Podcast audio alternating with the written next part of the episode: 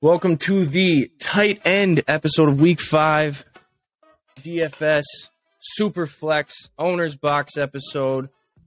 We are Menly Stuff. I'm Sack Daddy here with Sammy Soda. Sammy, you ready to break down the top five tight ends? Tight ends are where you make your money in D F S lineups. They can make or break you. I've seen a lot of heartbreak from the tight end position. Yeah, it was essential to have T J Hockenson in your lineup last week. Exactly. But it's not always, and that's the thing I struggle with with tight ends. It's not always the highest priced guy. You just got to find that good matchup. Finding the end zone is big for tight ends. They don't go over one hundred yards very often. Obviously, Hawk did last week, but you got to find that, that value in them finding the end zone. Yeah. Uh, tight ends, I so think, you is kind of all about finding the end zone or just getting targets. The guys with the most targets tend to do better. But before we get started, you got any honorable mentions before we hit to the top five? Name that I really liked this week that just couldn't crack the list is Gerald Everett. Um, he... He's getting a lot of targets for the Chargers now. I know Parham, they're talking about Parham being back potentially this week, next week, in the near future. So I know that's going to change the outlook on Everett. And I know everyone everyone thinks about that moment. He quit on the goal line when the guy could have scored a touchdown. But he, I mean, he's he's a target machine. He could find the end zone easily. I like that one. Just couldn't quite crack the top five. Yeah, I just want to bring up. I know this this guy I've I've ragged on forever because I he's like a fantasy killer, but if Jameis Winston is out again this week, look to get Taysom Hill in at least one of your lineups. Just mix him in. I don't know if you watched the game in London last week, but they work him in around the goal line. They get him involved. He he's a he's listed as a tight end, but they put him at running back. They'll put him out at receiver. And he's only forty-one hundred on Owner's Box, so he's something that you could look into. That pick is disgusting. I'm ready for the top five. Can't stand it, but you might be right. It's worth looking into. It's worth a look. I just hate when he's the guy that ruins all your fantasy lineups. Oh, yeah. Always. Super at least, annoying. At least they put him at tight end. When he used to be at quarterback, and you'd face people like in head-to-heads that would, would have him in your, their lineup, and he would end up scoring a touchdown. You'd just be so mad. Oh, yeah. He's just, at least he's at tight end now.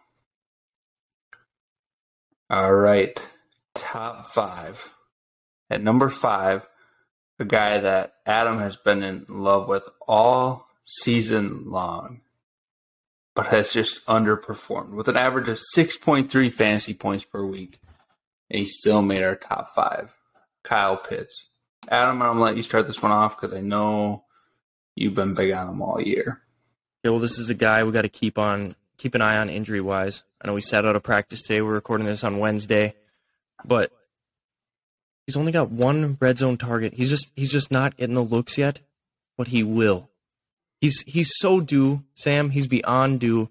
He's only forty-seven hundred on Owner's Box. He's he's a guy that you have to get into your, your lineup. I think they're going to be forced to pass the ball. I think they're going to get down early to Tampa, and they're going to be forced to pass the ball, and I think Kyle Pitts is going to be heavily involved in that passing game, so that's why we have him at number five this week. You know, the thing is, too, Arthur Smith has always loved his tight ends. If you go back to his days in Tennessee, he has always loved his tight ends, getting them involved in unique ways. I get the underperformance, but he is gonna find the end zone, and you don't want to miss. You don't want to miss the week that he goes for one hundred yards and finds the end zone. And this could yep. be the week. This could be it. All right, at number four, guy from my very own Cleveland Browns, David Njoku. Njoku. Yeah, close enough. Guy's good with names. What are your thoughts on this play? Well, I mean, I like the targets he's been getting. uh, ten and seven in his last two games. So I think they'll, I think they'll go to him, especially playing the Chargers. I think they might be playing from behind. Like we said, they're not, they're not going to script out Chubb, but I think Njoku could be heavily involved in this game. Absolutely. For for the offense they run, he's going to be on. I just cannot say his last name. I was going to say it there. I just cannot say it. But Njoku. He's going to be, he's going to be on the field a lot. He seems to be getting that chemistry with Jacoby. He's a good play. Unless unless Amari's going to have a huge week, David N. is going to have a big week. Can't do it. Now you put me on the spot, dude. But number three, I'm going to have no problem saying number three's name. At number three, we got Tyler Higbee. And I'm just going to start by saying Stafford doesn't want to throw the ball to anybody but Kupp or Higbee. So it really doesn't matter. This is just a fantastic play. Yeah, it sure seems that way. I know they talked about how they want to get Allen Robinson more involved. There's some swirling rumors that they're going to bring back O B J, but for now, Higbee and Kupp are the dudes. Kupp's getting a lot of the red zone targets. Um, looks like Hig- Higbee's gotten three through four games, which we don't love for a tight end, but I mean, he has two games with double-digit targets, which you don't find much with the tight end, so I think Higbee's a great play. Do you think part of his value as far as a play goes is the fact that Kupp is going to be matched up with um, uh, Diggs most of the game? Uh, Diggs is terrible, so no. I think he's a horrible corner. You don't think Diggs burns so much? He'll probably have a pick six on Stafford, though, don't you think? Yeah, he'll get a pick six every once in a while, like during the season, but he gets burned so much. I think I think Kupp eats. I'm not worried about Diggs at all. Okay. I think he's bad. Well, when we get to our top five receivers, then Kupp might just be in there, huh? Yeah. Little little teaser. All right. Number two. So this one, really number one and two, we look we kind of looked at value in the, the situation, game situation they were in. And oh, they put a little ice by his name. That's because he got zero fantasy points last game. All right, yeah, three targets, no catches. You have to explain why we like this play to the people. Yeah, zero fantasy well, points. Give them a reason to like it. Yeah, Dalton Schultz, I mean, he just came back from injury. He was playing with Cooper Rush. He hasn't really played with Cooper Rush. I think they're going to work to get him in more, even more involved this week. And CeeDee Lamb is going to be matched up against Jalen Ramsey.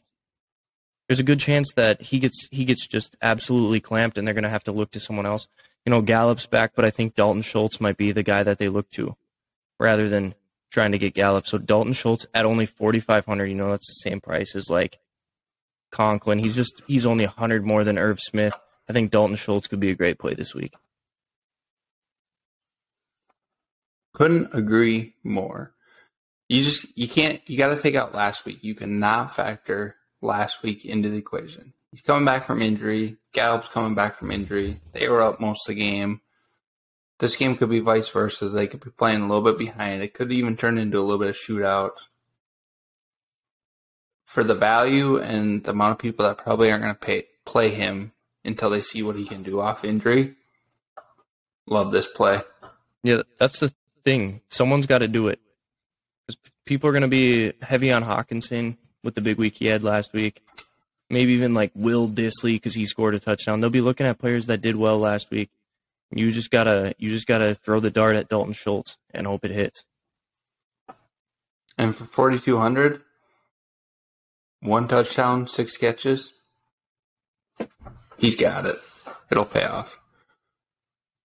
But number one, this was not a guy I had on my original list. But after talking to Sack Daddy more about this, this is a no-brainer, number one tight end play this week, and it's Zach Ertz. Absolutely yes, love this play by you, Adam. You moved him up to my number one real quick. Just no questions asked on this one. Yeah, well, I'm pretty sure he leads the tight end position in targets in the red zone, if I'm not mistaken. So th- that already makes him a great play. Just like we said with Schultz, Marquise Brown is going to be going up against Darius Slay. Darius Slay has been clamping receivers all season, so I think that they're going to look to Zach Ertz. And, I, and another guy that's had double-digit targets in two weeks. And what is what is he priced at, forty-five hundred dollars? Yeah, I think it was uh, forty-seven, forty-nine, forty-nine. Oh, okay, so forty-nine hundred dollars for a guy that's gonna that could possibly see double-digit targets, and I assume will. This is this is a guy that you're gonna want to have in quite a few lineups. And like you said, the the thing that quickly, he wasn't on my original list, but as soon as we started talking about it, and actually you start thinking about the game, Hollywood Brown is gonna get targets, but Darius Slay has been by far the best cornerback in the N F L this year, and he has been following the number one around all game. So after you kind of talked that through with me, this is a no-brainer, especially when you look at the fact that, you know, Rondell Moore, A J Green, they're still battling injuries. Uh, not sure what you're always going to get out of Greg Dortch. And then I think they just cut their fifth receiver, so they're pretty beat up at the receiver and obviously going to rely on Ertz a lot. So no-brainer, number one play by you here. Yes, sir. Zach Ertz. Get him into your lineup. And there you have it, folks. Those are your top five tight ends. Zach Daddy, do you remember them good enough to repeat them, five through one, for the listeners? Oh, uh, no, you got the list over there. You go ahead. All right. At five, we had Kyle Pitts. Four, Adam, can you help me out with number four? David Njoku. Thank you. Three, Tyler Higbee. Two, Dalton Schultz. And one, Zach Ertz. That is your top five tight ends for the week. Find your value there. Go make some money. Yes, sir. This is over on OwnersBox, and you can you can log in. If you haven't joined OwnersBox yet, use the link down in the description. Use code menly stuff when you sign up. That is the best way to play D F S. No kickers, no defense, just offense, just scoring. You can squeeze Zach Ertz and Kyle Pitts into your lineup. It's as good as it gets. Let's go. Stay menly, everybody.